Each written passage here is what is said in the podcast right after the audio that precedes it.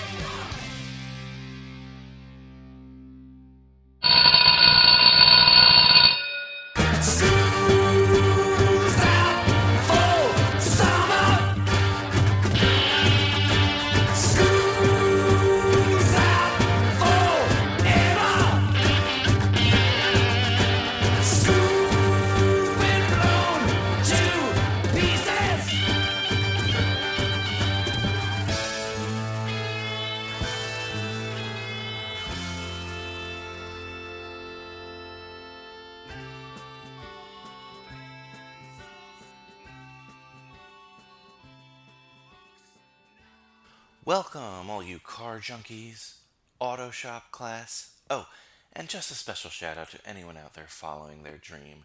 This is High School Slumber Party, the podcast where me and some friends look back at our teenage years through the lens of some iconic high school centric films. I'm Brian Rodriguez, and the pool party's at my place this evening. But first, let's chat about what you've been up to.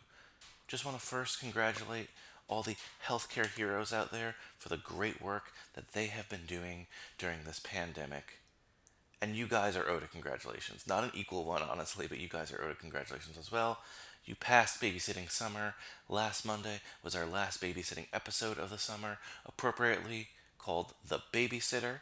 Our guest was Joey Lewandowski. Check that out wherever you're listening to us now, whether it be Stitcher, Google Play, Apple Podcasts, Spotify, and while you're there, hit that subscribe button. And if you can, give us that five star rating, write us a positive review. All that helps us spread the love and joy of High School Slumber Party. And we have some more news on the babysitter a little bit later, I'll tell you that much. but check that episode out. It was a blast. Today's episode is also going to be super fun. It's Corvette Summer. That's the name of the film. My guest is Christian Larson. But we can't jump the gun, right? Like I said, I got important things I got to tell you. It's Friday. Fridays are for fun, but they're also for learning. Here's High School Movie News.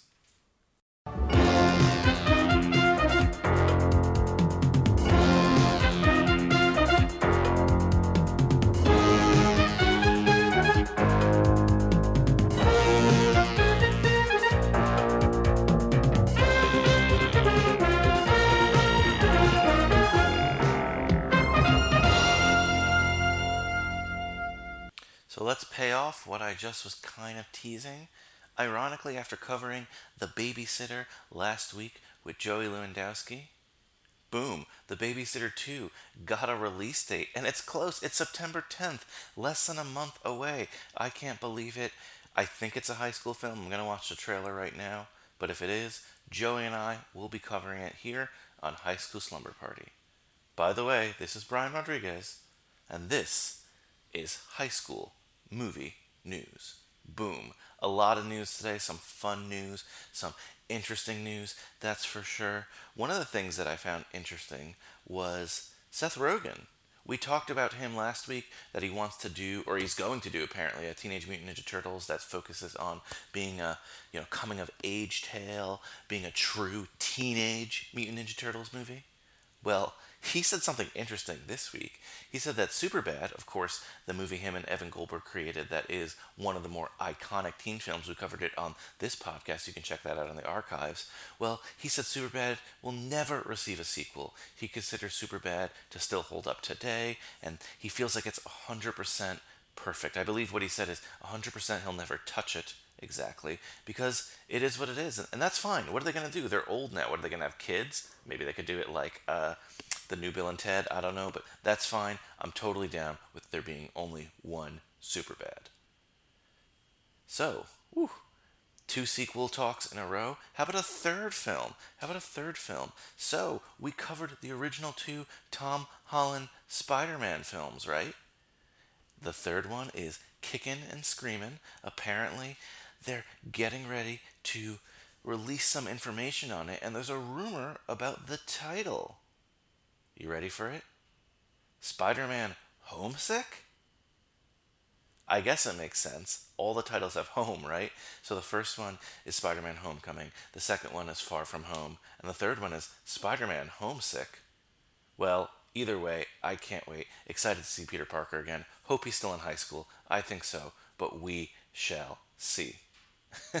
Some other weird news. This, by the way, is very topical because we have the Long Duck Dong Award every year. Of course, Long Duck Dong is the incredibly racist character from 16 Candles. And there's something out there, a story I read from this place called Showbiz Cheat Sheet. I don't know how true it is, but apparently Long Duck Dong originally had a love scene in the film. It wasn't just, you know, him flirting with that really tall student. Like there was actually a sex scene. I'm not sure. I'm very interested if this is real. I'll investigate. But yeah. I'm not sure how I feel about that. Let's see what else is on the news docket. Oh, Zac Efron is returning to Disney. Of course, Zac Efron, the star of the High School Musical series. Of course, he's gone on to have a great career in other things. He has that Netflix show where he travels and stuff, whatever. But he's avoided doing movies with Disney since High School Musical. But guess what? He's back. Not a high school movie, but I figured I'd announce it. He's going to be in the reboot of Three Men and a Baby. Wonder who he's going to be? You guys tell me. What do you think? You think he's going to be Danson, Guttenberg, or Selleck? I'm very curious. One more news story. I think I posted it on our social media, but did you see that the last blockbuster ever is offering Airbnb? Like you could stay there on vacation. All I want to know is who's coming with me. That is so perfect for their show. Who wants to have this slumber party at the last blockbuster ever? Email me at highschoolslumberparty at gmail.com or just hit me up on our social media Facebook, Instagram, Twitter. I want to know who's coming with me to the Airbnb at the last blockbuster ever. Well, that's all the news I have for you this week.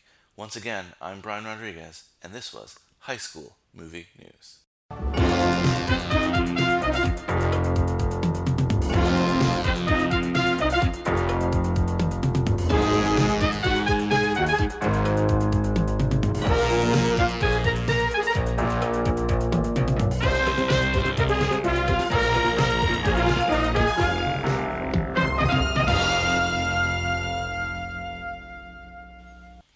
Once again, thank you, Brian Rodriguez, for that informative, formative news break. You're welcome, Brian. Anyway, just want to apologize for the echo in this room. I'm going to try to find another place to record, but currently hiding out in my cabana house. Yeah, long story short, my bartender's a little upset with his pay recently. Listen, we all got to cut back a little. These are pandemic times. I promised him the world, and, well, I've just been making him work a lot, okay? I've been having a lot of these pool parties. It's a long story. Anyway, let me see. What do I have for you? I guess that's it. I guess let's move to Corvette Summer, right? And remember, it's Friday. You're staying here. And guess what? You're going to be pool partying with me the entire summer. What did my bartender prepare me? Hopefully, it's not poisoned. Let me see. Oh, the Beachcomber. Awesome. I don't know what it is, but it sure tastes good. Yum, yum, yum. so put on your swimsuit. Tell your mother you're going to Brian's pool party because we're about to get our pool party on. God, I gotta write down the right version of that. Let's take it away with Give Me the Night from Dusty Springfield. See you on the other side.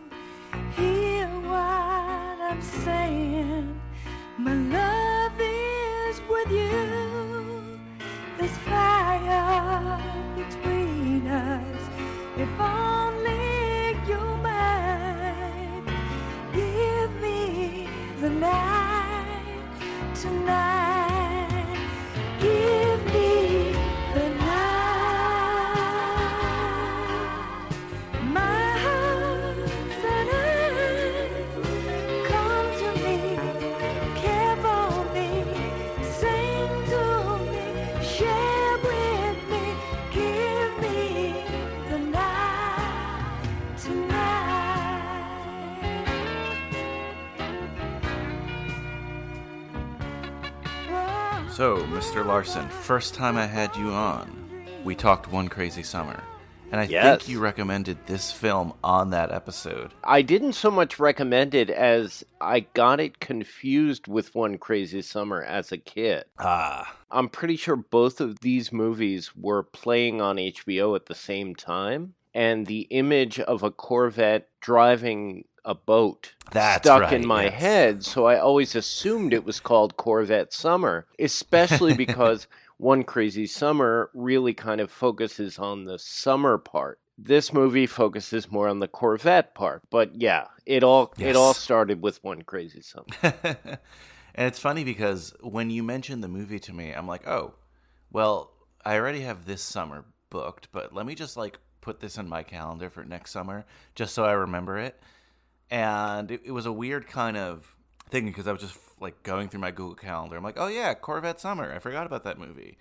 And the Blu-ray just got like released, and I'm like, you know what? Let me let me be a patron of the creators of this film and buy the Blu-ray. I don't really buy too many DVDs or Blu-rays anymore, but I said, why not? Everything's coming together. So excited to have you back because I I definitely want to talk about this film. I didn't think I was going to be disappointed or anything, but it was a pleasant surprise. a- A lot of the happenings here. But before any of that, please introduce yourself in the classic high school slumber party way. of course. Uh, my name is Christian Larson, Ramsey High School, class of 1997.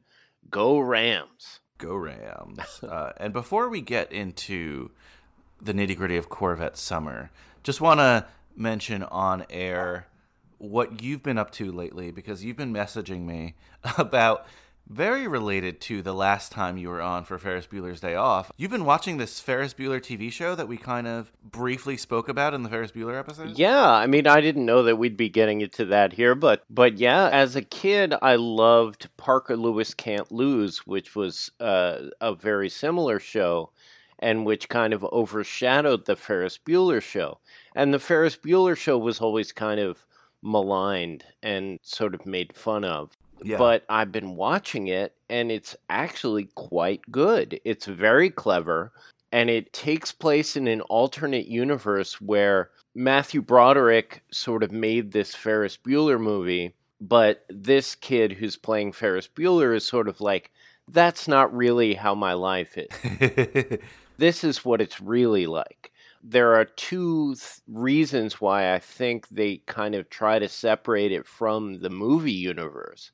And one is that they had to film in Southern California. So the whole thing takes place in Southern California, which yeah, and we, we we spoke so much about how Chicago was such a big Oh, yeah. Ferris Bueller's Day Off. So that makes Yeah, sense. for sure. And adding a beach location kind of makes it more sitcom Also, he's still trying to win over Sloane. It kind of sets back the timeline a bit so that Sloane is sort of, you know, the Pam to his Jim, so to speak. And uh, that kind of adds a little something to the storylines of it. Otherwise, it's the guy who plays Ferris Bueller gets it like spot on. Wow, I'm surprised. His asides to the camera are hilarious. Like he gets the cadence of Ferris Bueller down perfectly. You know, it, it, it really is a a proper tribute to the film.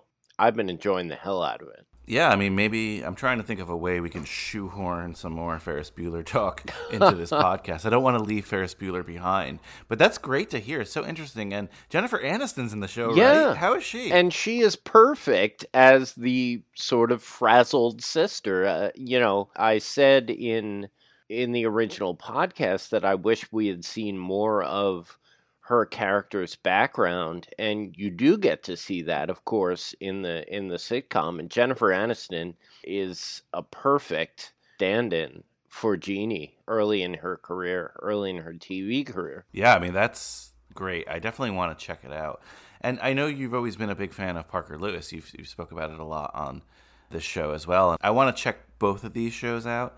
Um, we actually brought up Parker Lewis recently on our Adventures in Babysitting episode because apparently the little girl in that is also like the little girl in that Oh, show. yeah. So yeah, so it was like, wow, this you know everything everything's coming up. you know, I love when you know the connected universe of High School Slumber Party. So I don't know, we'll find we'll find a way somehow to talk more about this stuff. Sure. But as I told you off air, I'm so afraid to start TV because once you start TV, it's hard to stop. I'll be doing this show forever, and I don't know. That that's daunting. Yeah, well, I mean, there is a finite number of high school related movies in the universe. So eventually you might need to start mixing it up. And when you do, I've got tons of TV shows I'd love to talk to you. yeah, I'll come up with something, trust me, because there's something here that needs to be explored at least. Because, again, for all the high school movies, high school TV shows occupy probably an even bigger space in Americana than even high school movies. That's a good point, yeah. Okay, but, you know, today we're here for Corvette Summer, an interesting film, a film, honestly, I had not even heard of. And, you know, from asking around and talking to people, this is not a very known film of today's generation. I think when people think of Mark Hamill, they obviously think of Star Sure. Wars.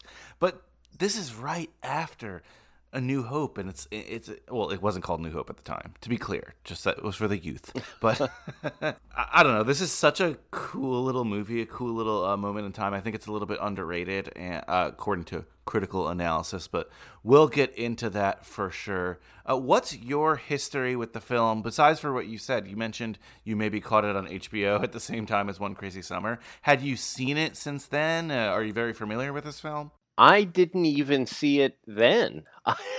like I said, Wow. I thought it was one crazy summer. I Oh, so you didn't even like catch both and No. combine them. It's just that you had never even seen this film. Wow, that's great. They may have played a clip during a, a promo on HBO, uh, like right before or after the promo for One Crazy Summer, which made it blend in my in my brain.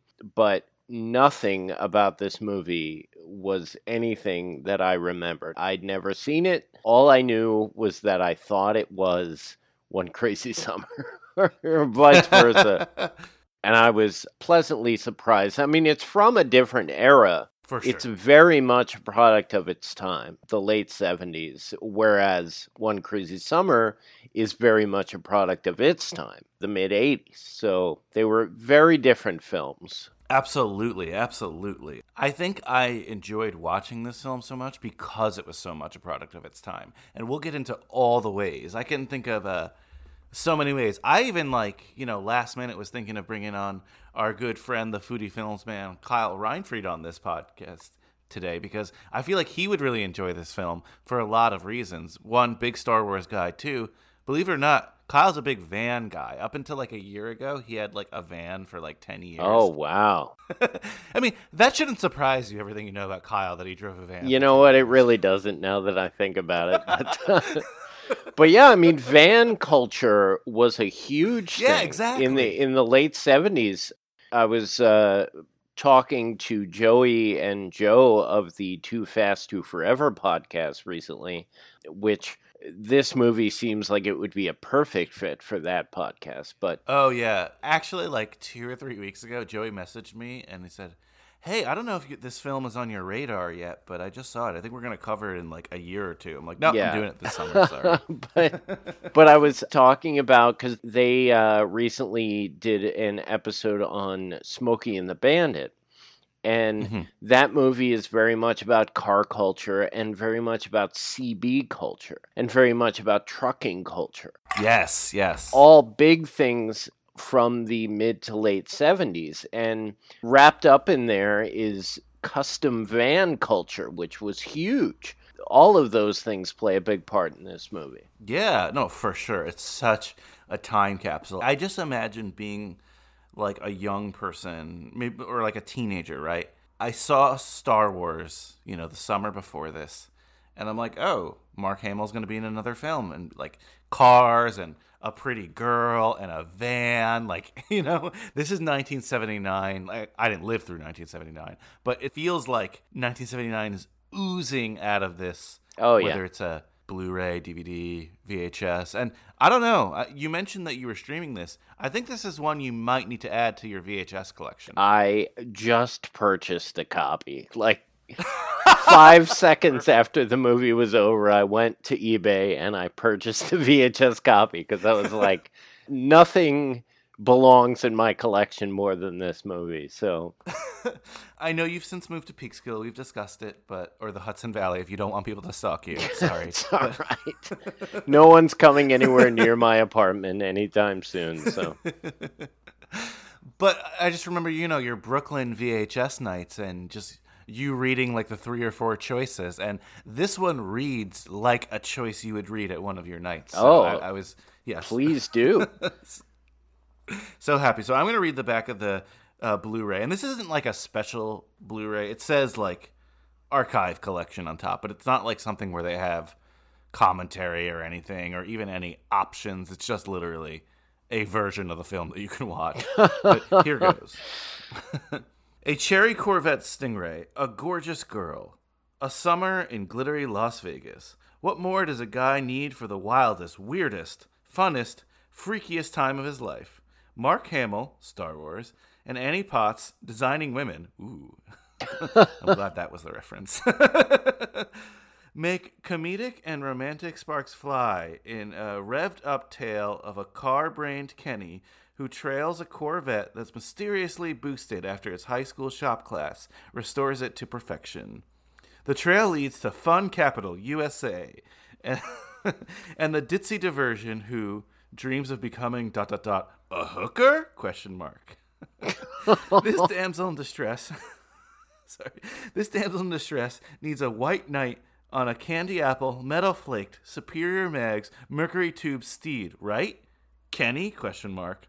Both are in for a summer they'll never forget. And that feels like I know this is the Blu-ray, but that feels like something that's probably on the VHS as well. It doesn't say like, oh, the restored copy by MGM or Warner or something like that. Yeah. I love it. That's a that's a cool one. there are two issues that I take with that synopsis. One, this is not a fun summer for Mark Hamill. Oh yeah, for sure. For it's sure. a stressful, horrible summer uh, that he spends tracking down his car and working a lot of shitty jobs. And also, Annie Potts's character is calling her a damsel in distress is really kind of simplifying her situation. And I'm sure we'll get into this, but she is very smart and very independent. And her relationship with Mark Hamill is one of the greatest parts of this movie. It's sweet, it's just wonderful, and we'll get into it. But she is far from a damsel in distress. Absolutely. Mark Hamill famously, I read a lot of like interviews at the time and he's like, "When I signed on, I thought this was a car movie and it is, but this is just as much a love story, a weird love story." And we'll talk about it, but Corvette Summer was not the original title. Um, there was a bunch of working titles, some of them not very great. One of them was Dantley and Vanessa, a fiberglass romance. So that goes to what you're saying. But then they went with first it was the hot one, which is kind of generic. Then Stingray, which is the type of Corvette he has, and then eventually Corvette Summer. For me, it's a little bit of a misleading title. Like, yes, it takes place in the summer. Yes, he has a Corvette, and that's a big deal in the film. I'm not saying it's not, but it's definitely not like one crazy summer in terms of like hijinks ensue. You're right. This is a tough summer for him. Yeah, and the whole summer thing, it takes place in LA and Las Vegas where it's always summer. So like Yeah, it might as well you can't winter, really honestly. tell what time of year it is. The only thing that signifies the fact that it's summer is that the at the beginning of the movie he's graduating col uh, graduating high school, and I suppose that's where we start. yes, yes, yes. But I know you always like to jump the gun on these things. Oh, but I gosh, I'm sorry. promise you. I Yes. promise you that there are some things in, in the uh, research I've done in this film that you're going to be like, oh my god, awesome." I can't wait. I can't wait. There's one here that segues so much to you that I'm so excited to tell you about it. But before any of that, something very ironic with this film was that both Mark Hamill and Annie Potts, a couple months before the production, separately got into very bad car accidents. Oh my. Annie Potts ended up having a screw put in her hip right before this, so she was kind of pretty injured still filming this this movie. But Mark Hamill, obviously because of Star Wars, his car accident is much more famous because you don't really see it. You you kind of see it on the close-ups in this film, but in Star Wars again, much more famous film, obviously. Empire Strikes Back and Return of the Jedi. Famously, his face is very scarred up, and that's credited to the Wampa attack in uh, Empire Strikes Back Yes. for you Star Wars fans out there. But they wrote that in because of Mark Hamill's car accident.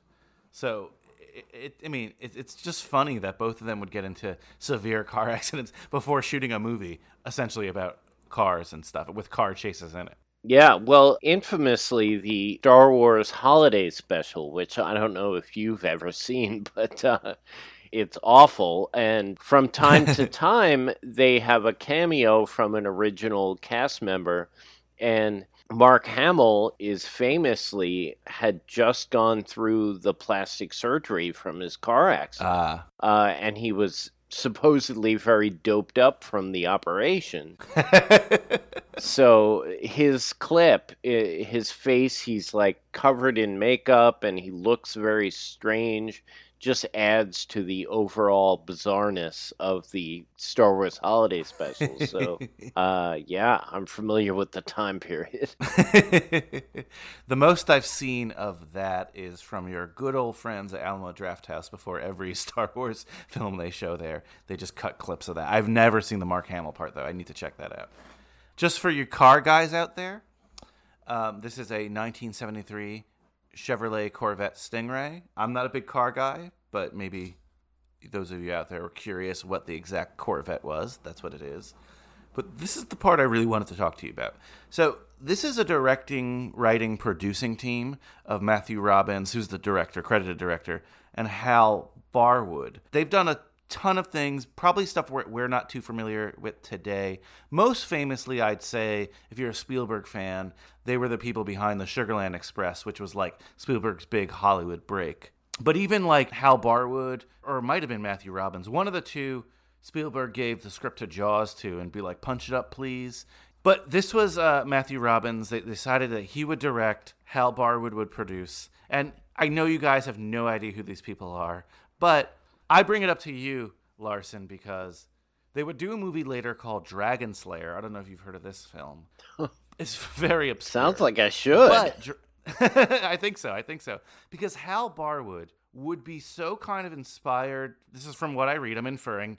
Hal Barwood or his descendants, please come on the show and correct me if I'm wrong.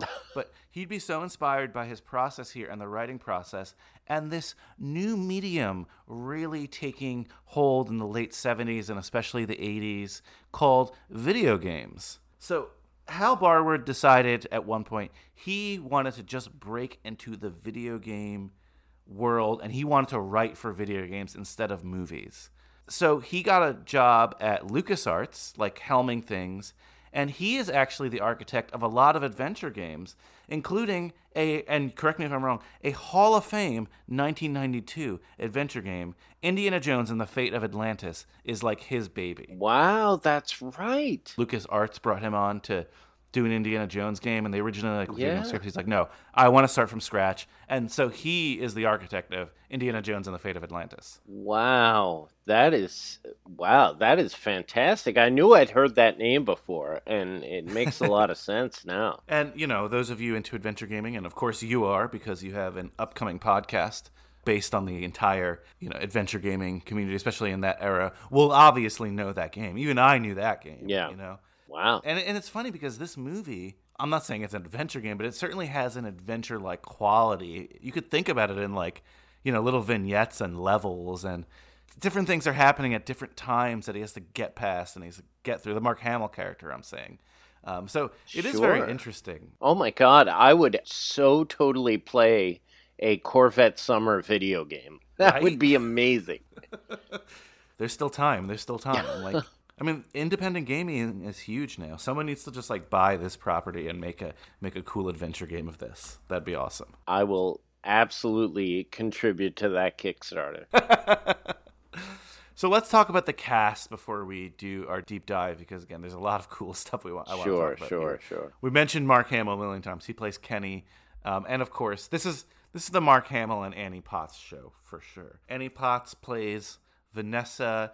Is designing women the place you know Annie Potts most from? I mean, I would say I know her m- most from Janine from Ghostbusters. That's what I was gonna say. Yeah. Also, as the record store manager from Pretty in Pink. Oh yeah. You know, she was the coolest girl in town. You know, and and I did grow up watching her on Designing Women. But Great show. if thinking of her as a kid in Designing Women and Ghostbusters, you think of her as being pretty uncool. and when you see her in Pretty in Pink, and especially in this, she is the coolest girl in the world. Absolutely. She's just awesome. And either way, like cool or uncool, she has such a great, unique voice. Maybe some of our younger fans will know her as the voice of Bo Peep in the Toy Story franchise. I love her, and seeing her so young and in this character, it was awesome. You know, this is largely a cast of uh, a lot of. There's no other way to say it. I think like 70s people. There were a couple other people I recognized, but was there anyone else you really recognized? Uh, yeah, actually, well, there is a cameo from a guy named Dick Miller. I don't know if you're familiar with him. He has popped up in so many movies, most notably Gremlins. He's the Yes. the neighbor in Gremlins who gets run over by the tractor and then reappears in Gremlins 2. But he has popped up in so many movies, so many exploitation movies, horror big movies, Corman guy. action movies. Yeah. They even made a documentary about him called That Guy or something to that effect.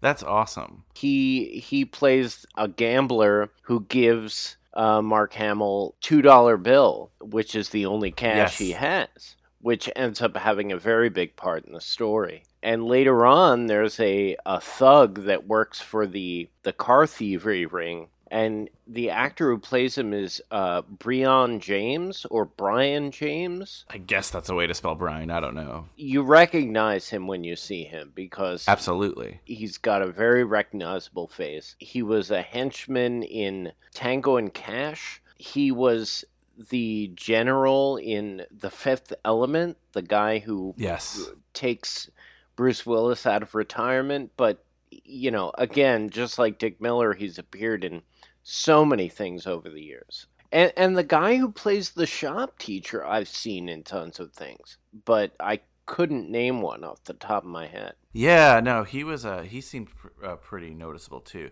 Just wanted to mention that we've briefly talked about Dick Miller on this podcast as well for a film you know and enjoy. Summer School Teachers was another like Corman uh, produced film Yes. that he makes an appearance in. Two other people though I wanted to mention.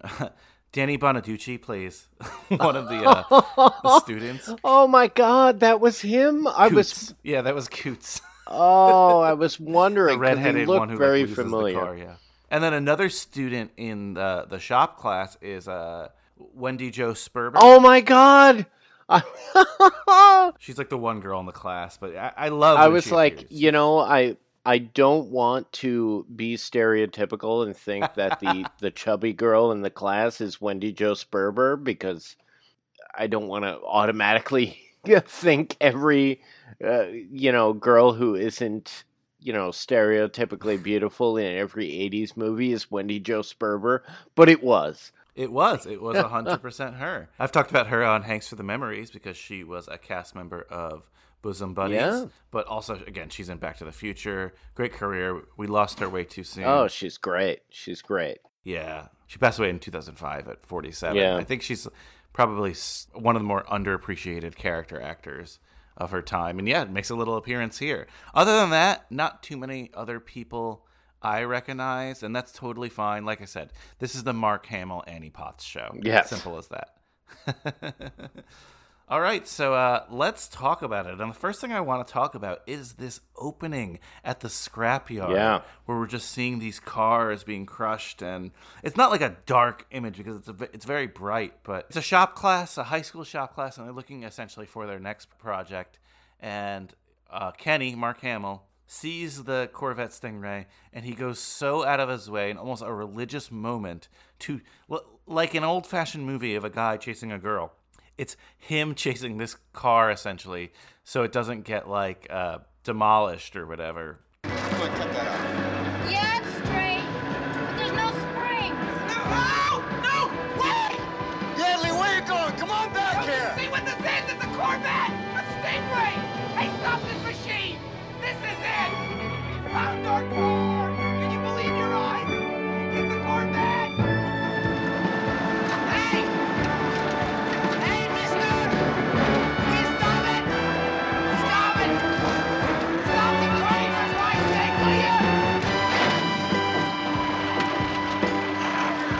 What do you think of this whole opening and then how it leads to these, uh, you know, almost the mythical nature of the car and basically him repairing it in shop class and, and the way we learn that he's not a great student, but he pretty much has one love, like cars and repairing cars. Yeah, well, the opening sequence, I didn't know if it was purposeful or not, but the the glittering font of the opening Yes. credits against the backdrop of this junkyard, I thought was pretty striking. Again, I don't know if they meant it that way or not, but um, you know, the him chasing after the car is something we would see we're going to see throughout the movie. I had no idea what this movie was about at first. I just saw Mark Hamill chasing car through a junkyard and we find out that he is part of this auto shop class this kind of ragtag group of kids which i thought the movie was going to center around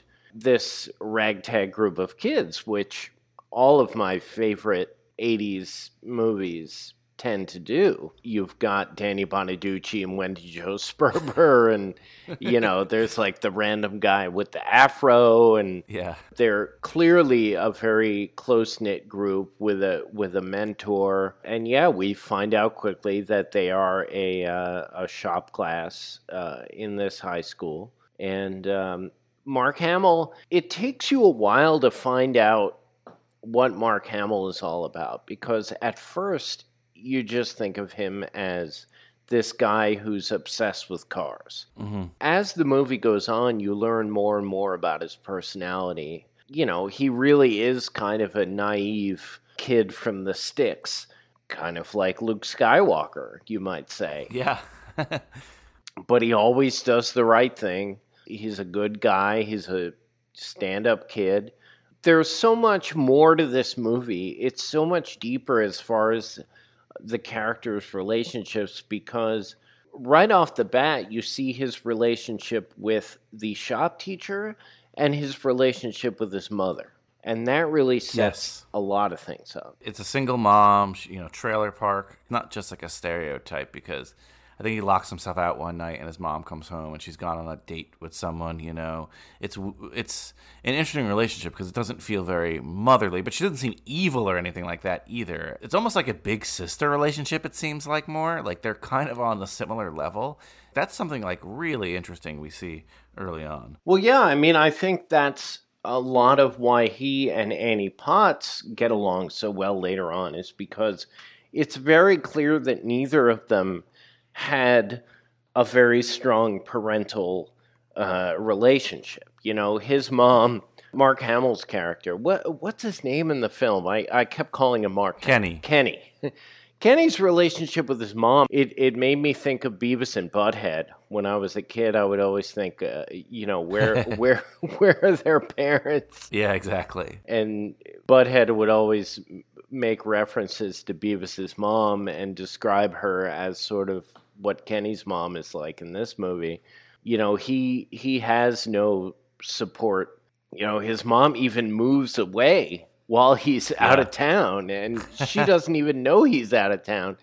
So his father figure of sorts is this shop teacher. Prom happens and all Kenny wants to do is work on his car and the shop teacher's there, and he gives him a, you know, a belt of scotch, and he's like, ah, you're gonna be, you're gonna be all right. Yeah, it's a it's a great image and it's a great like fatherly moment. Even though we see Kenny, he's so naive, but we get his feeling of betrayal when he sees you know what his the shop teacher is up to and stuff. Um, because like he legitimately a hundred percent trusts, believes, and almost loves this teacher blindly, blindly. It's kind of a trope that happens in a lot of movies. I mean, there are some tropes, some well worn tropes in this movie. Um, For sure. but you know he's a guy who uh, i'm assuming his father left when he was young his mother's never around and this guy actually cares about him that's what makes the eventual betrayal spoiler alert all the more painful for him Absolutely, absolutely. Uh, quick aside, I wanted to ask: Did your high school have shop class? we did we Oh, had a we had an auto i mean i was in wood shop i made a Well, yeah. i made a mean- disc uh, a computer disc holder what a sign of the time. Yeah, but uh, there was an auto shop class, but the auto shop class was the most badass kids. The the kids who would smoke cigarettes under the bleachers. Like I I never even wanted to go near the auto shop garage because the kids around there were scary. Um, not you know not in a bad way, but they were just a lot more badass than I would ever be. because auto shop is like a kind of it is i think still like a dying class i know a lot of high schools remove their auto shop uh, departments and it's kind of sad because like that's a really tangible skill to have but you know you and i grew up in bergen county and when we were growing up i think especially me there was almost a taboo about being a mechanic which is so ridiculous because mechanics make good money you know what i mean Yeah, I mean, not only do they make good money, but like you know, the knowledge that's it's, required. yeah you have to be really smart it's yeah it's incredible. Like all the stuff you have to know. You know, you can't look down on a mechanic because they know more about math and engineering than most people will ever know in their lives. One of my good friends is a neurologist, so like the dude obviously knows the brain, and he's probably the smartest person I know when it comes to car engines as well, and that makes so much sense. Yeah, so it does. like I always like like to point that out on this show because like there's such a it's such a dumb stigma that existed for a number of years. I you know I'm hearing more and more now that that's like kind of going away because I think they sent so many kids to school to become you know take your uh you know liberal arts major or whatever including you know a lot of people i know and even i'm not using my college major and it's like hey that wasn't really tangible for the real world Yeah. that's a super smart skill. So I bring it up too because he's getting kind of like bad grades in other classes, but that doesn't mean he's like dumb or anything like that. His one true passion is this car. And again, the whole class builds the car, and that's a big deal, not just him. But he's clearly like, if there's like a team captain of the auto shop class, it's definitely him. Like this car, Oh, yeah. he feels a personal connection to this car, and he has intelligence and savvy. And you're right, like you need the mathematics skill to be able to build a machine like this. Yeah, like he is a smart guy. And you find out later that he's a very empathetic guy. You know, he's the kind of protagonist that you really, really want to root for. Yeah, for sure. Uh, again, it's also like it's Mark Hamill. Like that's that too. That too. if he could do anything, it's that. That know? too. So I guess the you know the film really takes off of when they finish this car. Kind of, I don't know if it's a field trip, but everyone gets to test drive the car down like the main American Graffiti style strip.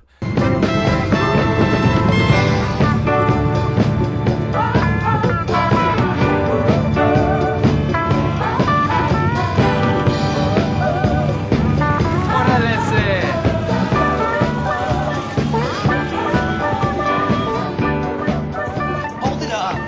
Come on, are we gonna let this little creep wreck it? Yeah, why should you drive it, jerk? You never worked on it. Hey, I helped. I got it right. Come on, let him drive it. Get the floors clean. All right. Don't wait up for me, guys. Oh, no, you idiot! Hey, congratulations, Kenny. You know, that's the greatest car I ever saw. Thanks. Did you ever think about going pro? Yeah, get some Polaroids and go to Detroit. I've been thinking about it. Yeah? Polaroids? How am I gonna drive that thing? Right up to General Motors' front door. That's your life, man. That's your life. Um, and, and everyone gets a joyride. And when Danny Bonaducci's character gets the joyride, he's supposed to pick up sodas for everyone. And once he does, the car is stolen from wherever that was. And the heartbreak in, in Kenny when that Oh, happens. it's, it's, awful. I have to say, this brought up something about cruising. Like, you see it a lot in 70s and 80s movies, like this idea of driving your car real slow down the main drag of your hometown. oh, yeah. Going to a parking lot and just hanging out and everyone kind of checking out your car. Like, I feel like that was a lost art by the time the 90s rolled around. Oh, yeah, for sure. And you see it, most notably, you see it in the beginning of Dazed and Confused. Oh yeah, Yeah. I always, for me, being I know you are as well, but like just be, being here on the East Coast, I always identified with California most. You know, it Yeah, just felt like a yeah. very California thing to do. Sure. But again, that moment when he knows the car is gone, like Oh. his emotion there, like Yeah. he takes it very seriously. I mean, I have to say, I think it's kind of an ugly car. you know, the hood and the It's very jagged. Yeah, it seems kind of ostentatious and it, and it seems kind of out of place for who he is i would feel like uh, someone like kenny would want something that was you know more practical than showy and that car looks like it was something out of death race 2000 which i don't know if you've ever does. seen but yes, yes. Uh, it's just ridiculous looking and it just doesn't seem like him but i guess making it so noticeable so obvious is kind of what helps him to track it down once once he finds it in las vegas. Yeah, I just see it as like maybe the, just the only one indulgence he allows himself in his life. yeah. He kind of put all his like emotion in one like basket and when that goes away it's just like shit. But he works at a gas station right? And that's where he finds out that well there's a rumor at least that the car is in las vegas yeah he finds it out from a guy who's restocking the condom machine in the bathroom? Yes yes. And he opens up his trunk and it's full of booze and condoms. What a job. Yes. Yeah that was great. Yeah. great little image there. And he has to hitchhike to well he doesn't have to but he wants to hitchhike to vegas to track down this car. Yeah. and we see i mean the hitchhiking stuff is great maybe a little again of the times i think the first people who pick them up are you know like lowrider culture yeah people. yeah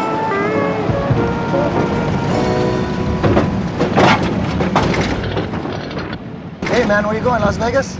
Yeah? Far out, dude. We take you the whole way. Jump in.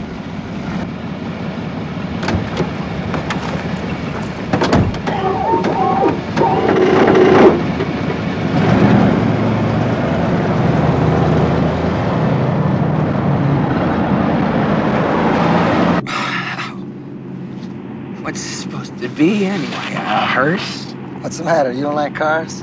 Sure, I like cars. I I love them. Yeah, you like cars. Kind of ride you like? Charger? Camaro? Corvette, huh? Yeah, you got it. Sure, I got it. Corvette, Anglo? Anglo, Corvette? What's wrong with a Corvette? Oh, GM. Man, what does GM have to do with it?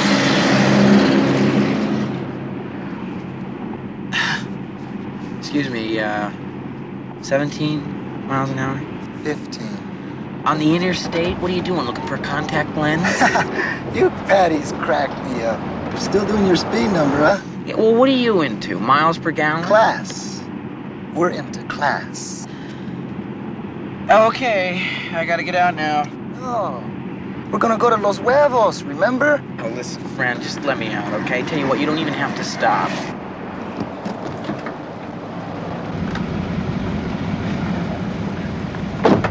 Hasta la vista. I have a note about that because, you know, it's kind of shedding light on this automotive culture that a lot of people probably didn't know about. And, you know, you would think that the guy who picks him up is going to be this roaring stereotype. Who he's going to be like, "Hey, SA, hey," you know, but, and he wasn't. Yeah. you know, instead he's actually treated like a, a normal person who kind of has a conversation about him. I'm sorry, a conversation with Kenny about where lowrider culture comes from. It's actually quite refreshing because I expected it to be sort of like a Cheech and Chong kind of thing when when in reality it was pretty respectful but kenny has to decline because they they only drive 15 miles an hour Yeah. Which again is funny and at least Kenny's not really saying racial slurs. The only one really saying racial slurs is the driver when he's he calls him first he calls him an Anglo, then he calls him a patty. yeah yeah there's more there's more white person slurs than you know i mean kenny says hasta, lu- hasta luego or something but uh Yeah, I guess Yeah. that's like the closest Yeah. thing that could be determined that way, but it's really not that bad considering it's 1979. yeah You're right very refreshing and the next person, I mean, it takes a while, but the next person to really pick him up, it, we get introduced to our uh, character Annie Potts. What's let me Oh. see, I forgot her name. I mean, she has a couple names in the film, but Vanessa, of course. How could I forget her name? It's on the side of her van. yes and it's got the word van in it Yeah, that's why I don't even know if that's her real. well name, Well, it's not her real name is eleanor Eleanor. You're Yes. right. Yes, Eleanor. Listen, I paid very close attention to Annie Potts in this movie. So. Her real name's Eleanor. She goes by Vanessa, and then eventually she changes her name to something. It'll be in my notes somewhere. yeah, I Like, think it's uh, like her- Bernadette or some uh, Something like that, something yeah. very late seventies. Yes, late seventies and fancy.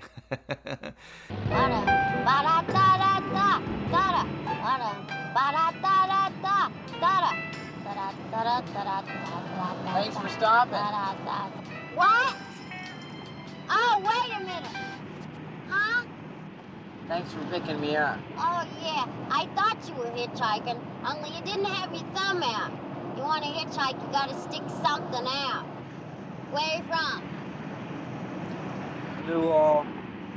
You go to MacArthur High? No, I just graduated. No kidding. I go to San Fernando. What are you going to Vegas for? I'm looking for my car. Somebody stole my Stingray and the word's out it's in Vegas. You've got a Corvette? Oh, sure. It's a nice van you got here. Yeah, really. But you can't tell from up front. Go on back and uh, check it out.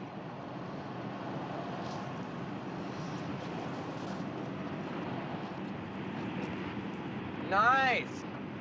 Who did the work? Some friends of mine, you know, in exchange for services rendered. Services? What kind of services? You know what I mean. Hey, bring us up a couple of cold ones, which, and we'll uh, talk about it. So, what are you going to Vegas for? A summer job? Uh-uh. Full time, sugar, from now on. Hey, how old are you? You know what I'm talking about. You've met girls like me. I'm a hooker, for Christ's sake. A What? What? You mean like a prostitute? Well, you know, like a trainee, anyway. I mean, there comes a time when every amateur goes pro.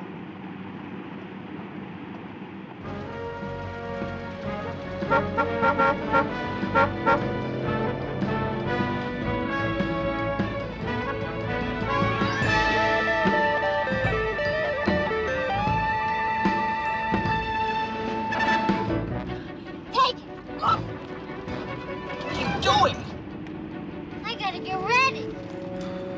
I'm pulling over.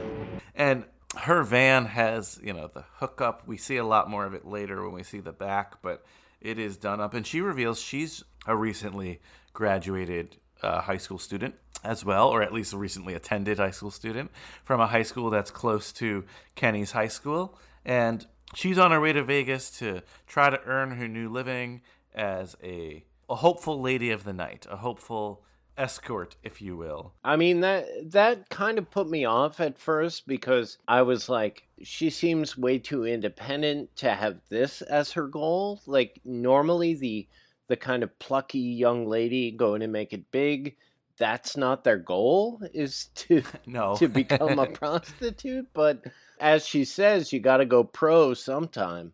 But we see that her career path is much more complicated than that, as is her relationship with Kenny. Exactly, and as as interesting as it was, one, it did lend for some fun comedy, and and two, I also chalk it up to 1979 as well. I'm not saying like there was no stigma against that in 1979, but the whole idea that we said before of like van culture and living on your own and doing what it takes to, to get by yourself and independence. It's nice to see. As different as it is of a goal profession to have, there's some sort of independence in it, or at least her idea of it. It doesn't end up working out the way she thinks it's going to work out, and that makes sense.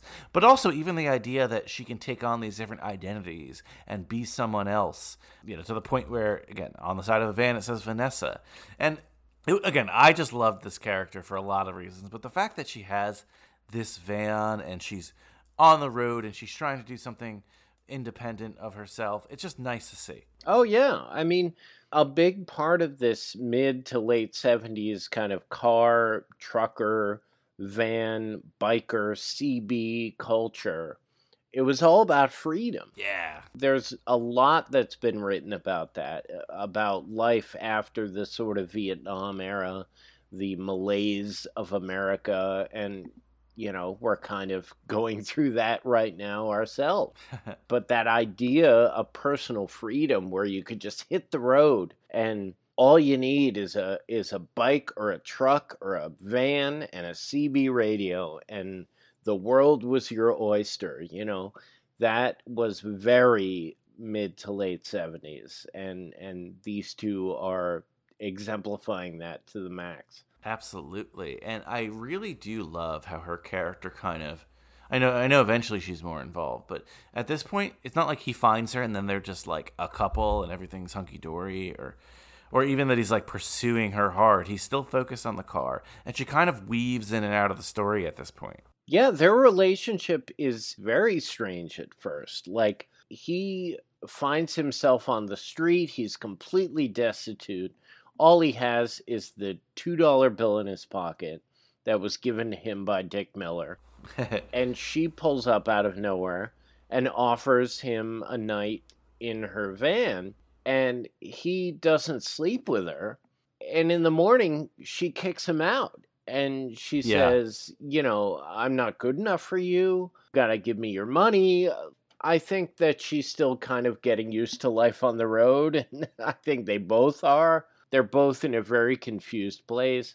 But at that point, you're not really rooting for them as much as you do later on. Yeah, and when you say confused place, emotionally and literally, like Las Vegas is a very different Vegas than we see today, obviously. Sure. But I love seeing that like 1970, late 1970s Vegas. Some hotels on the strip, but it's mostly like downtown hotels. A lot of seediness, but also it seems like there's a lot of opportunity. Yes, of course, for gambling and making your millions, but you know, he, they do end up getting a lot of little jobs here and there to support that like economy. It, it does still seem like a pretty small town that just happens to have these big casinos and stuff. I loved seeing that old seedy side of Vegas. It just was it was a cool little backdrop. Yeah, it was so cool. you get to see the casino side of things. There was a big sign for uh, Frank and Dean coming Yeah. to town, and I, I can only imagine how sad that would have been in 1979. But most of them, you, you do get to see the, the casinos, the strip, but most of the movie takes place in the Las Vegas that you don't see Yes. the the back streets, the auto shops, the gas stations, the you know, the the back streets uh, where most of the people live and all the shady shit goes down. Yeah, and they even shoot one of the many chase scenes in the film. They even shoot in that, fa- and it's been shot many times later than that, later than this. But that like famous sign, neon sign graveyard in Vegas. Yeah, yeah, just, yeah. Like, dispo- dis- dispose of all the old signs, and I thought it was so, it was so cool to see, especially in the backdrop of this film. It's a very uh, bright film. It's a very deserty film. And I don't know. I, I just love the look of everything here. Oh, one other thing I wanted to mention he gets a tip that the car is in a casino early on. So when he goes into the casino, he sees a car that's painted like his, but it's not his car. And he goes, It's a Datsun. And I love that too because that's a very, like, I even remember being a kid. And when people wanted to make a joke if a car was shitty, they would either say it's a Datsun or, or a Yugo or a Pinto. Those are like the three, yes. like, Yes. three car jokes. Oh, for sure. Yeah, I mean in the in the late 70s that was when, you know, the American car business was disappearing. Yeah. In fact, I, I brought up the, the Star Wars holiday special before. If you get a version of it that has the commercials intact, a lot of the commercials are car commercials or union commercials saying, Oh, wow. please buy American.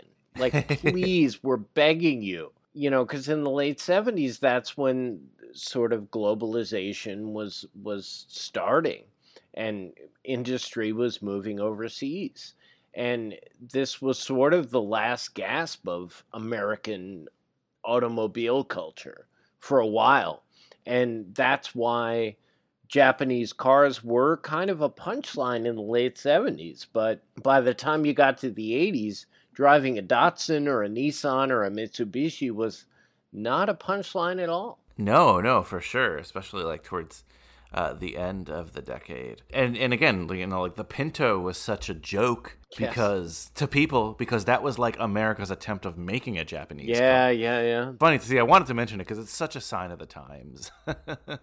I mean, what other scenes around this point in the film did you want to talk about and discuss? Because this again, this is like a movie that just keeps going to like from adventure to adventure to adventure in a sense. Yeah, I mean, it's sort of like there's a, a beginning and an end, and the middle is just filled with wacky hijinks of him trying to find his car. But they're interspersed with these beautiful moments with Annie Potts' character. I wanted to bring up a few of them. There's one where she is alternatingly chugging vodka and OJ. Oh yeah, She- she's making the screwdriver in her mouth. in her mouth. She's mixing screwdrivers in her mouth. a girl after my own heart.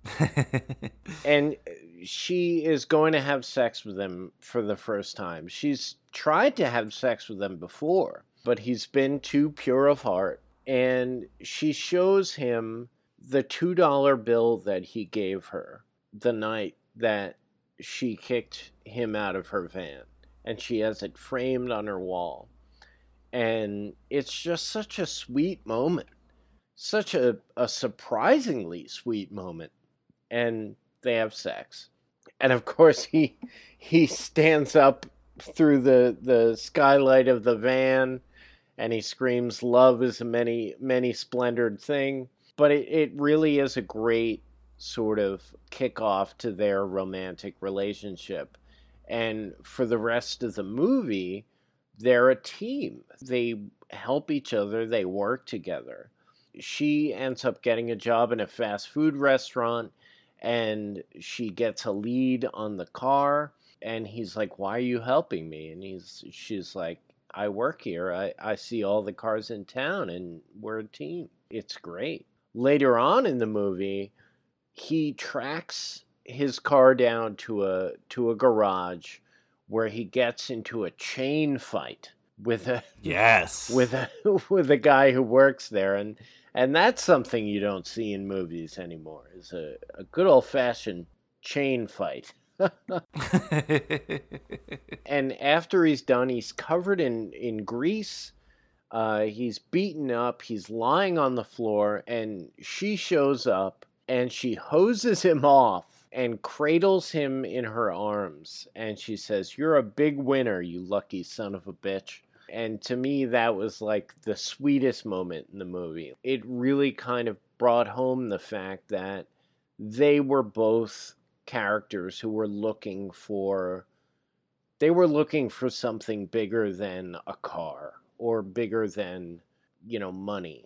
They were looking for family. They were looking for each other and that really drives it home and and it was at that point where i was like this movie is it, it's so much more than than any other automotive exploitation film from the late 70s yeah, no, I totally agree with that. Because, like, if you backtrack a little, he's about to give up. He's about to go home. And he's like, he is about to hitchhike with this very beautiful girl in a car. Then, when he sees the car, the car he's been looking for, he just jumps out. And we don't even, like, get that story. And then it ends, like you said, it ends up becoming the story with him and Annie Potts, who just, yeah, they're having this really interesting romance like you said, you know, her at the burger joint. I love seeing a burger joint scene in a uh, high school Oh, film. That's it. always fun. Love it. And like I said, she has such a unique, distinct voice that when it comes out of that uh, PA system you order from, it's so cool. I mean, we get some really, really great moments with them. All while like he is tracking down this car. He see he basically sees it like a gangster has it, like the garage people. At some point, they paint it yellow, just so I guess so it's not identified and such. Yeah. At one point, he gets captured.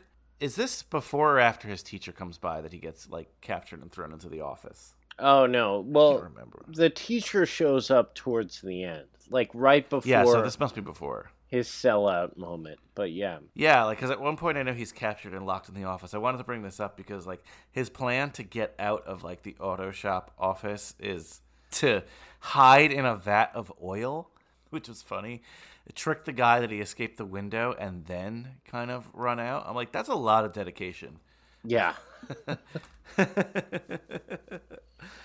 So, was there anything you wanted to talk about though before the teacher comes back or the teacher comes to Vegas? Um, no, I mean, really, most of my notes are about how great the relationship is between him and Annie Potts. And Annie Potts goes through a lot of jobs, as he does in Las Vegas. Kenny is a valet, he's a car wash guy, he's a gas station attendant, and Annie Potts is a prostitute. She's a beautician. She's a fast food person.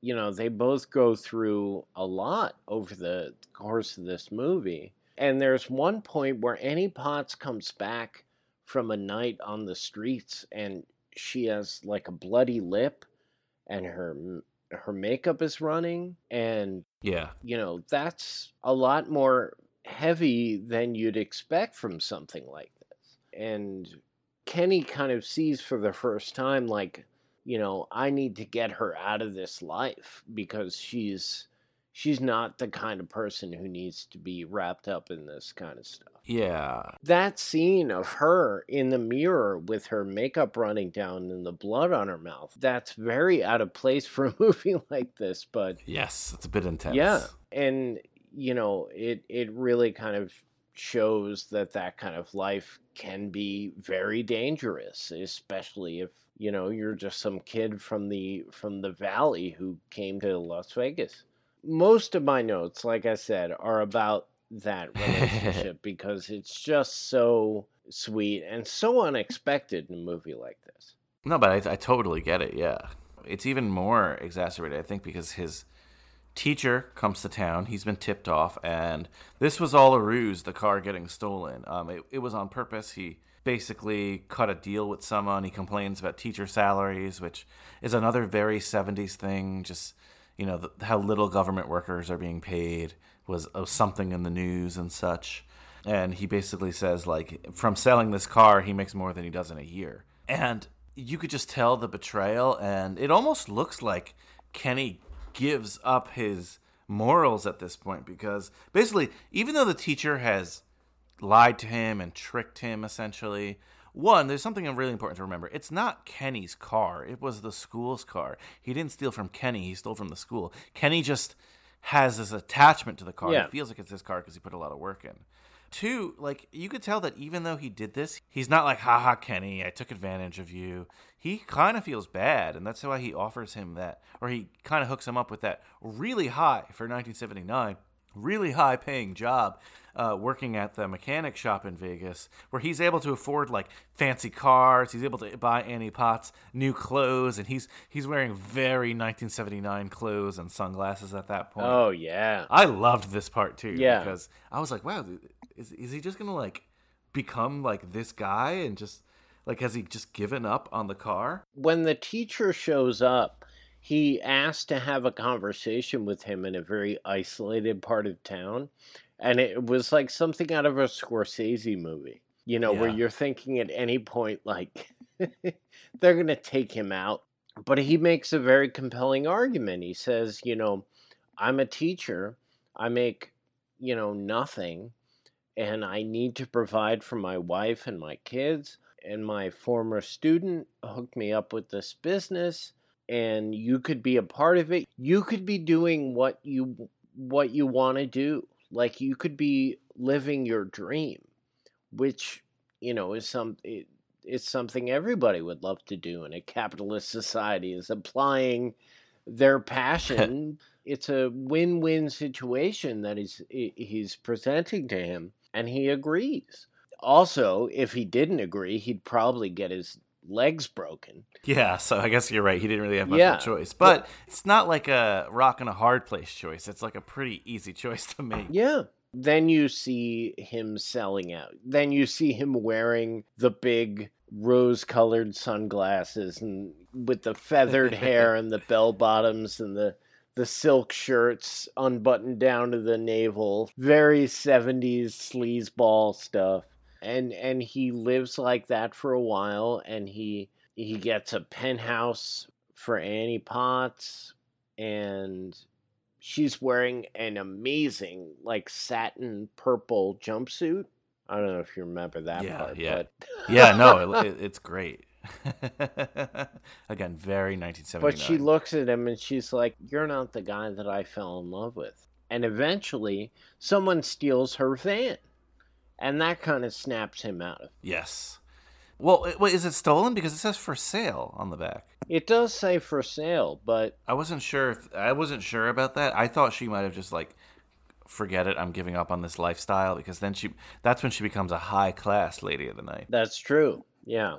I'm not sure. Uh, maybe maybe she sold it, but for whatever reason it it really triggers something in Kenny. Yeah, for sure. And then you know that's when he. I think he realizes, or maybe he felt it all along and wasn't sure, but he basically uses his job at the garage to one, which I which I loved, as silly as it was. One, he just like stays late one night, and so the boss is the one with the car he loves now, and he, like I said, he's repainted it yellow. But one night he's just says fuck it and repaints the car red, which is amazing. And then Yeah. waits till the morning. I don't know why you have to wait till the morning. I'm sure you could open the garage from the inside, but whatever. For dramatic effect, he waits till the morning and kind of, you know, speeds out with the car and then rescues Annie Potts, who's I don't know if she is in the mood to be rescued at this point. It looks like she's about to film porn, we'll put it that way, right? Yeah, yeah. This is a little bit uh I don't know in 2020 if this scene would be as heroic him dragging her out of there against her will. But this is 1979. We're, going to, you know, look at this in context because again, they do end up happily ever after. But I, I wanted to bring this up too, th- this whole thing because we get a really really epic car chase between the leader of the bad guys, if you will, and Kenny and Annie Potts in the Corvette. And it's funny because the Corvette has they switch it to like right hand drive. So when I was like looking at uh, pictures of the movie before I saw it, I'm like, wait a minute, Annie Potts is driving in this in this badass scene, you know, because that's that's what it would look like on first glance. But Yeah. no, no it, it's Mark Hamill. Yeah, what do you think of this whole scene, with, like the freeway, like finding the freeway, the freeway ending, and I don't know the chaos that ensues here. It was great. It was very like it brought it back to that kind of 70s exploitation. You know, Summer School Teachers, which is a movie that you watched and and you talked about with uh, Mike Manzi, I think. Alexandra Schroeder. one of my Yes, Mike Manzi gave me a VHS copy of it, and I I watched it before I listened to your episode on it, and it seems like every '70s exploitation movie had to end with a madcap car chase. It just had to. You know, you've got Smokey and the Bandit. You've got tons of movies from the mid to late '70s that end with a car chase and this was definitely one of them and it was great and it was it was filmed on a stretch of highway that was uh strangely vacant Yeah, I don't know if it was like un- incompleted and closed or something. I'm not sure. yeah i'm not sure how that worked maybe it was under construction Yeah, that's at what it looked like, I and think. that's how they were able to able to use it but it was great i mean you know it was great for what it was it it gave the audience what they came for but what i was really waiting for was how are things going to end up between kenny and eleanor And we get like a nice, cool, classic ending that's very high school oriented, which I like seeing here. He he goes back to his school, and well, for one, he doesn't rat his old teacher out. He kind of just, you know, lets him off the hook, which is very Kenny. yeah and he uh, he ends up returning the car to shop class because I mean they're the ones who built it, and I think you know you realize at this point it wasn't about the physical car.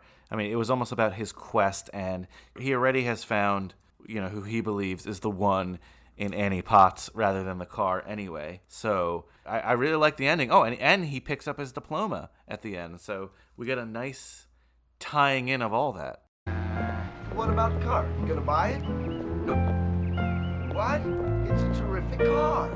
Superior mags, Mercury tubes, Gabriel shocks. Why don't you buy it, Coots? Hey, Kenny, where are you going? Hey, Kenny? Hey, you with the funny walk. Come on, you're not all that tough. Would you give me a diploma? You think I spent five years in this stuff for an empty envelope? Oh, uh-oh. Sure! What are you mad because I gave the car back, huh?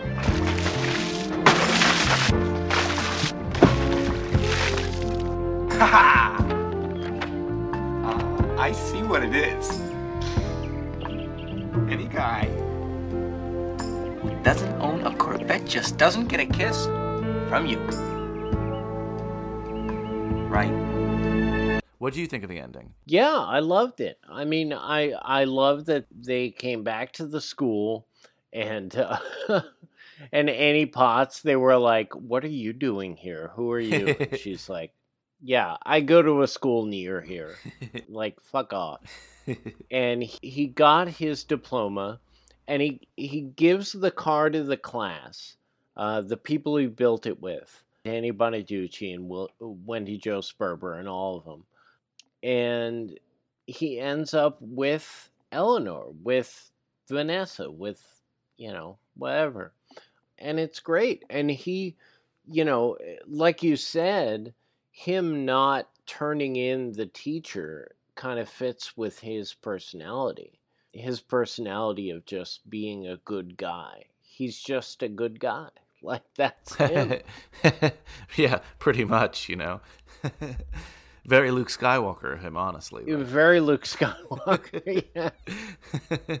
and, and they ride off into the sunset, and it's it's great. It's the best way to end a movie. Yeah, it's really cool. You don't know what you're getting with, with this movie because I wasn't sure what kind of twists and turns it was going to take, or or you know like the summer element or the kids. So I don't want to say it's predictable in that way. But once you're in the movie, like it doesn't disappoint. This is a no pun intended, a very fun ride and a very great time capsule into 1979. I mean, I had, I, had, I had a lot of fun watching it. Was there anything else that we might have missed that you wanted to mention in Corvette Summer? I mean, not really. I mean, it, you know, we really covered everything. It's sort of like I said, like it's a setup and an ending, and in between, it's a bunch of wacky antics. But all of those wanty, whack, wanty, all of those wacky antics are great, and you've got this amazing relationship between Annie Potts and Mark Hamill that is is so much more than you'd expect from a movie like this or a time like this. It was wonderful. It was really wonderful. And, you know, like a lot of movies that I end up watching for this podcast, it ended up being such a pleasant surprise. And I, I loved it. Yeah, and happy to uh, you know happy to have you on for it. So let's move on to our awards then. Um, Wooderson Sure. Award. Is there a character here that you would have liked to seen a little bit more of? Hmm. You know what? I would have loved to see more of the sleazy garage owner. He was like with the feathered hair and the, uh, he was cool. yeah. He was the former student of the shop teacher. I would have liked to see more of him because I wanted to hate him more. because he was he was just so skeezy. He was the absolute stereotype of a 70s scumbag. I would have loved to have gotten more reasons to dislike him. I mean, th- that's a good call. I'm glad you brought up that he was a former student there too. He's almost like foreshadowing, like if uh, Kenny would have gone.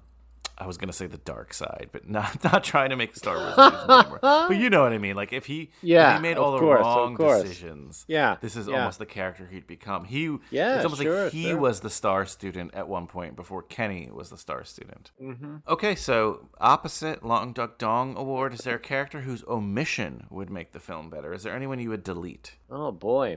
You know, when you talk about Long Duck Dong, you it it immediately makes me think of, you know, offensive ethnic stereotypes. That's usually the one who gets deleted, but uh, it doesn't have yeah, to be. and and I'm trying to think, and it's like this movie was, you know, for a movie that was made in 1979, was kind of blissfully free of ethnic stereotypes, even when it comes to the uh, the lowrider guys. Yeah, they God, could have been a lot worse. Who would I not want to see more of? Jesus, I want to see more of everybody. really? Yeah, I mean, there there is, wasn't anyone who stuck out where I was like, oh, I, don't, I didn't need this vignette, you know. So yeah, I mean, we could put a nice NA there. Okay, so we don't see too many high schoolers here, so it's a tough award, the Cameron Fry Award. But did anyone look like they were too old to play a high schooler? Maybe, you know, did Annie Potts not feel like a high schooler to you? Maybe Mark Hamill or No. anyone in the class? She did not. I mean, she was close. Like it was clear that she was in her, you know, early 20s. But like we've talked about before, when you when you think about the situations that these people are in, you don't want to think about Yes. 15, 16, Yes. 17 year olds in those situations. You know, being a prostitute with a custom van. Danny Bonaduce actually felt perfectly aged. yes, I loved the class. I thought again, if if the uh, garage shop guy didn't win the Wooderson Award, then maybe we would have nominated the entire class. as- Yeah, you know what? or co awards. I don't know. Come to think of it, the Wooderson Award should be given to the entire auto shop class because I would have loved to see them come and help out Yeah, that'd have been cool. in classic like ragtag misfit way. yeah, yeah. No, that would have been really cool. Yeah. But yeah, no, Annie Potts I think looked a little bit older, but it wasn't. As we said, it was for good reason. You know, we didn't want like a fifteen-year-old looking Yeah. person in this role. No, that would have been, no. been a much darker film. Yes. Although they just graduated high school, so they would have been 18. Yeah, yeah. Even for sure, so. for sure. Okay, so Rotten Tomatoes, fifty percent even by the critics, forty-three percent by the audience. Not too popular, but we don't care about that here. We do our own grades here in High School Slumber Party. So A plus to F scale. Christian Larson, what will you give this movie? Oh man, I mean, I'm notoriously very generous. Uh, I I gave Gimme an F and A plus. So, I mean, I'm that teacher. Yeah, you're the teacher who just wants want. everyone to graduate.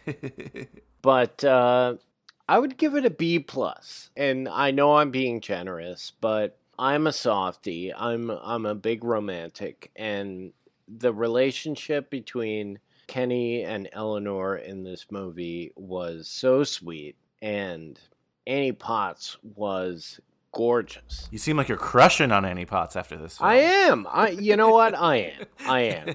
I love it.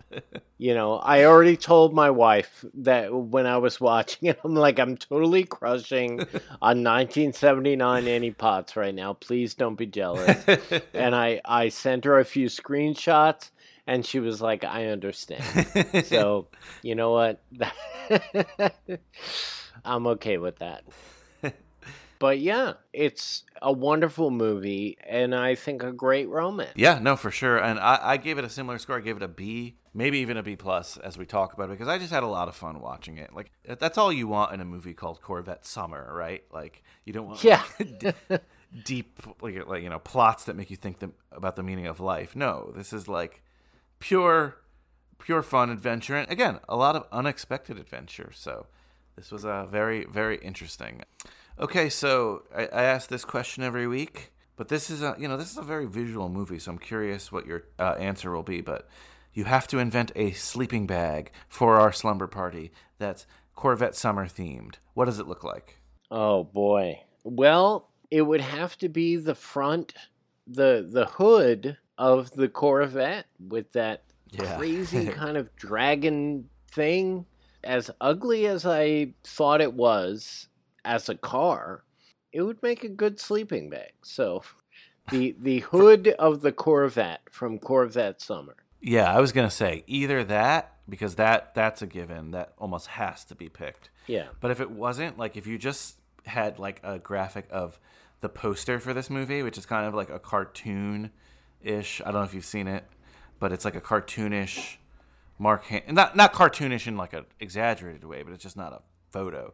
It's a, a cartoon of Mark Hamill and Annie Potts like on his side. And Oh, he's, like- one of those classic illustrated Yeah. movie posters. Yeah. yeah, on top of the Corvette, like Yeah. Classic. Okay, so this is you know this is probably becoming my favorite question of the week for people. you and I are in our magical mythical blockbuster that has films in any format from any year ever, and we decide that we're having our Corvette summer slumber party, but we see that sign. We see that sign up front and it says rent two movies, get one free. We're like, let's make a whole slumber party night of this. What two other films are we going to watch along with Corvette Summer? Oh boy. Well, one of them would be Smokey and the Bandit. Ooh, cool. You know, it, it's definitely one of my. It, it's the most mainstream movie that kind of summed up car culture, CB culture, and trucker culture from the late 70s. And it's got a great love story in it as well. The other one is a very obscure movie called Supervan. Uh, Supervan. from 1977. It's a van exploitation film. yeah, that was a genre. A, I was a- going to say, how many of those exist? Yeah, yeah. I think there might have been five or six movies max in the Love van exploitation genre, but uh, Super Van is about a guy who's going to a van competition, like a custom van competition, and Love his it. and and his van gets demolished when he tries to rescue a girl from a biker gang. So he and the girl go to a laboratory where they reveal to him a super van called Oh. Vandora. and the the rest of the movie is them taking Vandora to the van competition and winning. The girl turns out to be the daughter of a automotive company CEO. They all become famous at the end. It has a uh, cameo by Charles Bukowski. I don't know if you, you're familiar with him.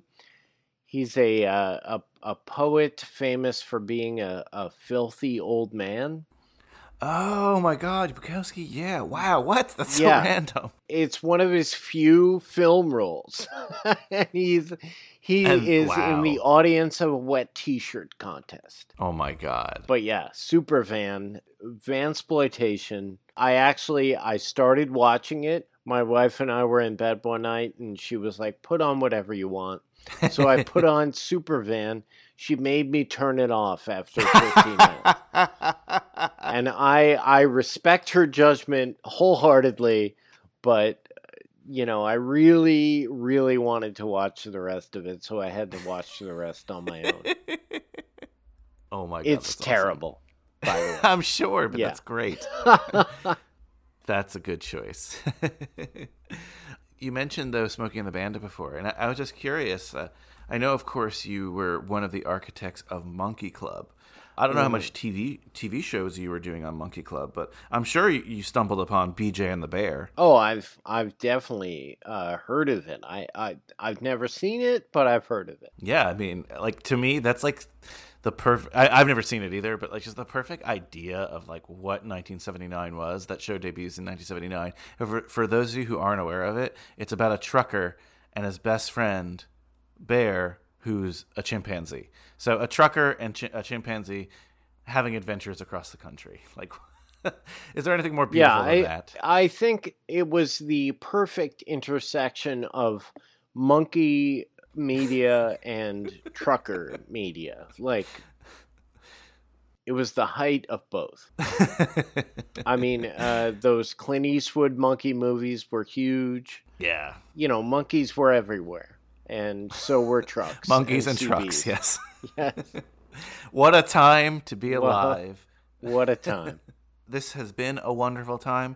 Christian Larson, thank you so much for stopping by once again. Like I said, we're going to find some ways come our junior year to work in some Ferris Bueller stuff and maybe some TV show stuff. So you'll be back on for that for sure. But where can people follow you, find you, all that jazz? Uh, sure. Uh, you can find me on Instagram, uh, Captain Good Times, C A P N Good Times. I'm going to be uh, releasing a new podcast soon called PodQuest about the uh, PC adventure games of the 80s and 90s.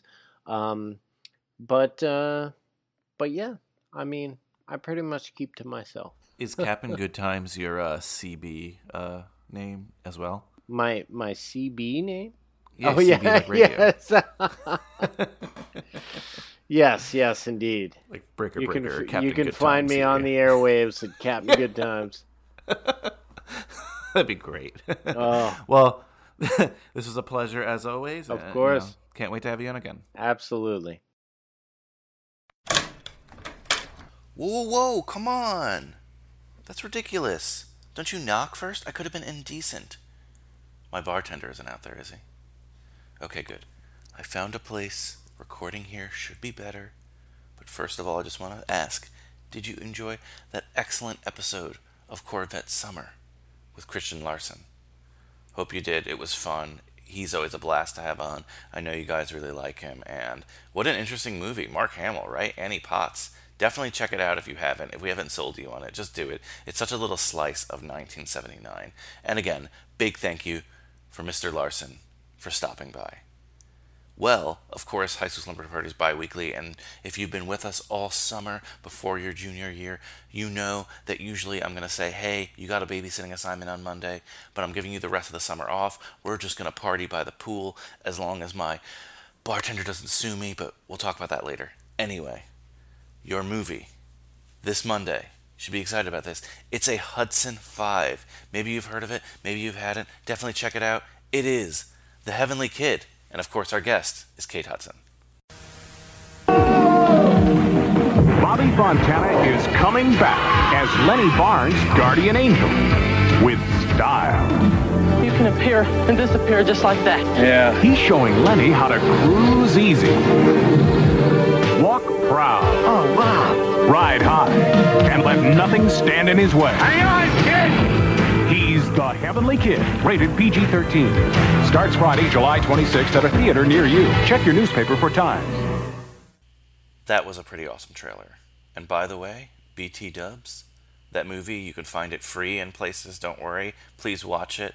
Please join us on Monday. Same High School Slumber Party time, same High School Slumber Party channel. I'm getting a little tired. I think we're going to have to crawl into our sleeping bags. I need to have a talk with this bartender. The anxiety is driving me crazy. But thank you so much for stopping by for Corvette Summer. What a cool movie. What a, again, summer. I keep saying 1979, but it's actually 1978. So apologies for that. Internet, don't correct me. Don't cancel me because of that. Anyway, want to remind you as always life moves pretty fast. If you don't stop to look around once in a while, you could miss it. Hopefully, Monday, everything will be sorted out. Here on the Brian Rodriguez home front, all the service will be happy. I promise I treat them nice. It's just, again, lots of overtime. I'll update you on Monday for sure. I promise. I'm going to leave you with a song that's not from this film because really this song only had the Dusty Springfield song and the score. So I'll drop a different one. It's thematic though. It's Prince's Little Red Corvette. Later, dudes.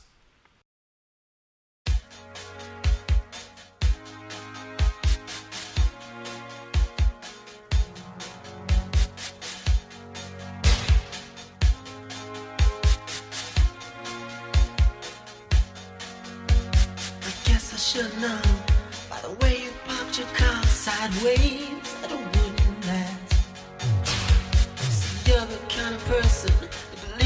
making out once, love 'em and leave 'em fast. Guess I must be dumb. She had a pocket full of horses, Trojan and some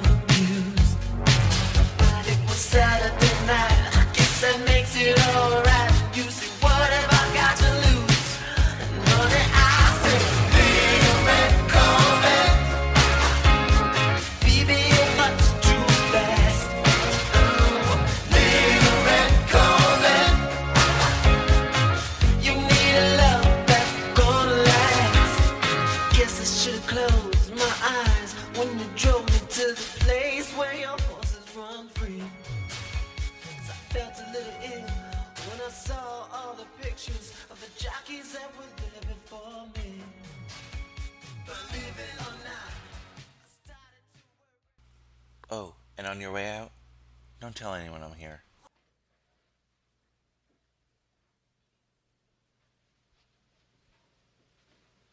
You're still here?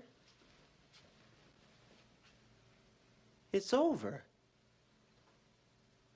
Go home.